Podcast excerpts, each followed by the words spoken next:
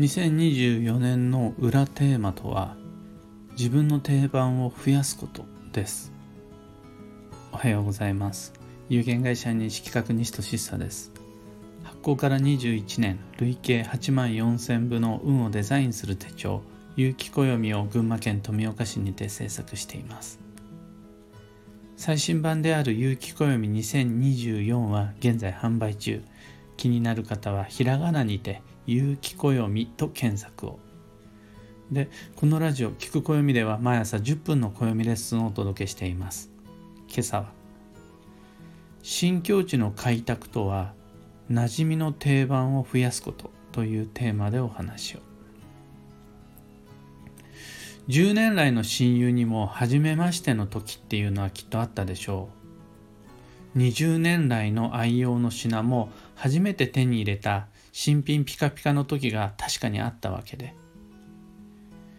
今僕たちが何気なく使いこなしているこの母国語だって子供の頃はたどたどたどしかったわけです。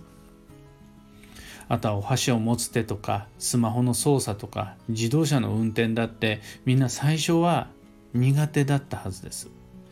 いきなりはうまくいかなくってもう箸なんかやだスプーンの方がいいとかね。スマホじゃなくていいガラケーで十分とか僕自で自動車の運転初めてした時にゆっくりと曲がることさえできなかったんですよね。縁石に乗り上げたりしてこう距離感がうまくつかめなくって。でもそうやってこれまでに当たり前のように何度も失敗してきて何度もめんどくせえなっていうのを乗り越えても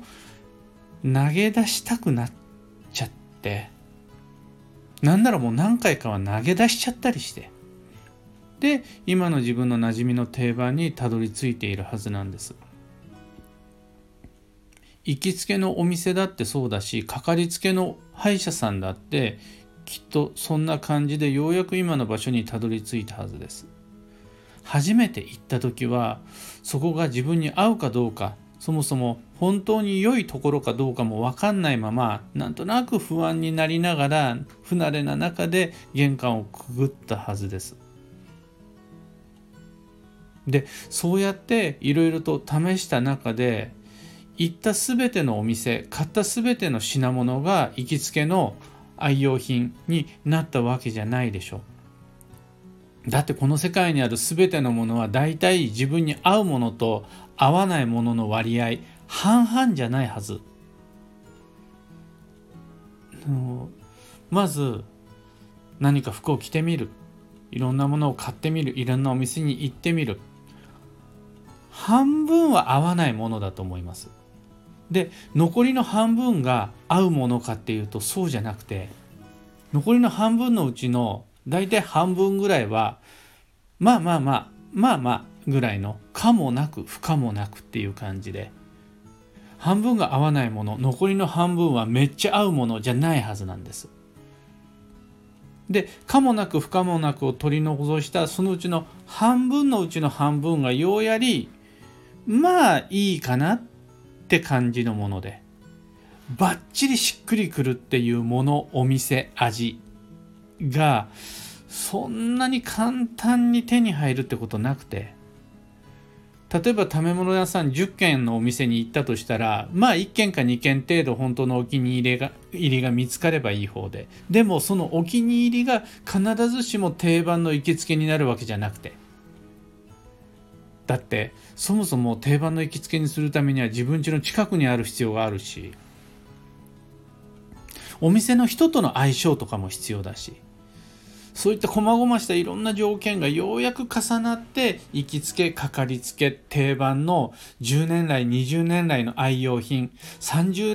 年来の大親友みたいな感じになってくるわけでそういうのって着る服とか食器とか覚える仕事技術だとかあらゆる物事に共通してるはずなんです。まあ、要するに何が言いたいかっていうと今僕たちがもう昔からの定番の自分の中でのお気に入りを手に入れてたとして過去のあの時未知の不安をものともせず開拓してくれた自分偉いっていうことです。僕たちが今当たり前に付き合っている馴染みのあの人や愛用のあの道具はかなり狭き門をくぐって定番の座を獲得しているっていうことでしょう。もしも過去のあの出会いのタイミングでめんどくさいな新しいものうざい嫌い不慣れやってみた合わなかったダメだ。そこで諦めちゃっていたらその人そのものその場所は手に入っていなかったはずなんです。で、ここからが本題です。2024年の課題は新境地の開拓です。年齢、性別、立場関係なく全ての人に新規、挑戦、自分史上初の取り組みが求められます。それって基本的に多くの外れくじを引く作業です。新しいことが全て自分に合うなんてこと絶対にないから大体がうまくいかないであろうという覚悟のもとに行ってみるやってみる食べてみるが必要になります。なんならやることなすこと全て的外れになりかねません。でもそこで諦めてしまったら自分にとってのこれからの定番にたどり着けないわけです。5年後10年後の自分にとって愛用品になっている品や武器になっている技術や知識また信用できる行きつけかかりつけは今ここが開拓の時です。というわけで今日のテーマ新境地の開拓とは馴染みの定番を増やすことにつながるわけです。定番の愛用の馴染みが多ければ多いほど仕事運や恋愛運、金運、健康運は安定していきます。一方、馴染みが少なければ少ないほどあらゆる運が停滞しやすくなります。それはそうだ。愛用品が少ないほどに信頼できる昔の10年来20年来からの知ってる人が少なければ少ないほどに人生は偏りが生じて一点に依存度が高くなって毎日それを失ってしまった時の代償は大きくなります。そうなってしまう原因はひとえに新境地の開拓を怠った過去の自分自身です。というわけで2024年は積極的に未来の自分にとっての定番を探しに出かけましょう。今朝のお話はそんなところです。3つ告知にお付き合いください。まず新春暦読みに関して。すでに YouTube でのオンライン配信は完了しています。いつでもアーカイブをご視聴いただけます。次は2024年1月27日土曜日の19時から群馬県桐生市のビキニ桐生文化会館小ホールで開催します。こっちはオフライン開催ですね。実際に皆さんに会場でお会いできることを楽しみにしています。内容は YouTube の方と同じで2024年の運勢と注意事項をご紹介する無料講座です。お友達誘ってぜひご参加ください。無料講座ですが事前のご予約が必要となります。次に弊社創立35周年記念イベントのお知らせです。2024年2月10日土曜日この日は弊社の創立記念日なんですが東京都千代田区の千代田プラットフォームスクエアという場所で久しぶりに3つの会議室をぶち抜いて大きな講座をやります。の千代田でのそこでの講座っていうと定番なのが旧性別の運勢。2024年の旧性別運勢を細かくご紹介しますよっていう講座なんですがそれに加えて西金屋の記念講演会をやります。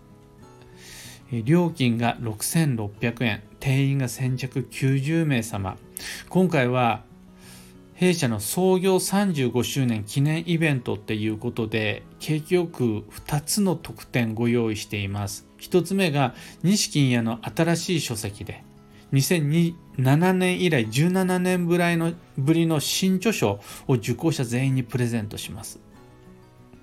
会場にてお渡しの予定ですがもし、キャンセルでインフルエンザになりました等で会場まで行けないという方はご自宅にみんな発送します。2つ目の特典が旧性別の悪運のシナリオをの音声データを皆さんにプレゼントします。ふるって皆々様お申し込みお待ちしています。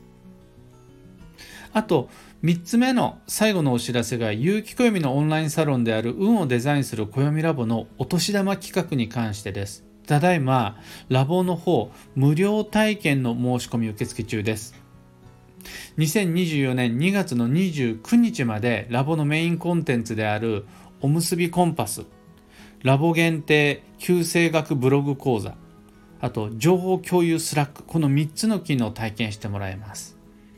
特におむすびコンパスおすすめです。2024年の吉方位旅行計画を立てる上で自宅を中心に Google マップの上でどこが北でどこが南になるかっていう方位の線をビシッと引くそういうウェブツールがおむすびコンパスです。興味のある方ぜひとも無料体験のお申し込みお待ちしています。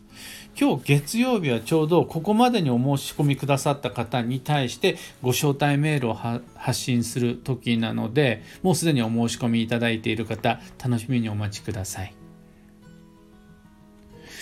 新春暦読みも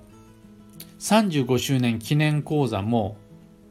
オンラインサロンの無料体験も詳細とお申し込みやこの配信の放送内容欄にリンクを貼り付けておきます。さて今日という一日は2024年1月15日月曜日。休息の1月10日目となりました。さすがに1日目2日目はその師走お正月の慌ただしさを引きずってまだ一息つけないという方もいらっしゃったと思うんですが10日目も迎えた今ぐらいはもうそろそろ落ち着きたいです。なぜなら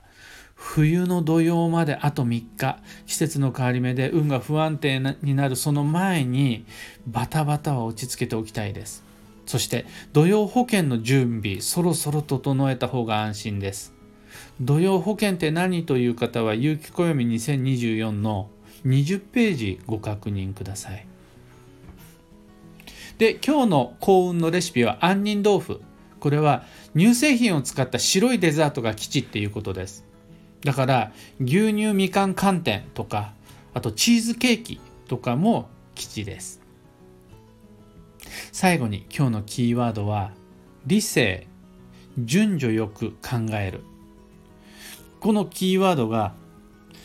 有機暦のマンスリーカレンダーの今日の日付のところに書いてあるはず。理性順序よく考えるっていう。その心意味合いはどんなものかというと休息は共同作業ですよ。判断材料を持ち寄って情報共有してこそ回復と補給が可能になります。その休息を誰か一人の自己責任にしないで情報共有して判断材料を持ち寄ることでどんなふうに物事を進めていけばみんなが休めるかっていう答えが見つかる日です。以上迷った時の目安としてご参考までに。ところで、聞く暦では Twitter にてご意見、ご質問募集中です。知りたい占いの知識や今回の配信へのご感想など、ハッシュタグ、聞く暦をつけてのツイートお待ちしています。というわけで僕自身今日はまだまだバタバタしている日々が続いていまして、しゃあない西企画は年末年始が1年の中で一番の繁忙期仕事も忙しくなるタイミングなのでしゃあなしとは思うもののなんとか土曜が始まる前には余力を取り戻し穏やかな日常を取り戻したいと思っています。というわけで今日はあの収録での配信となりました、えー、それでは今日もできることをできるだけ西企画西俊久でした。いってらっしゃい。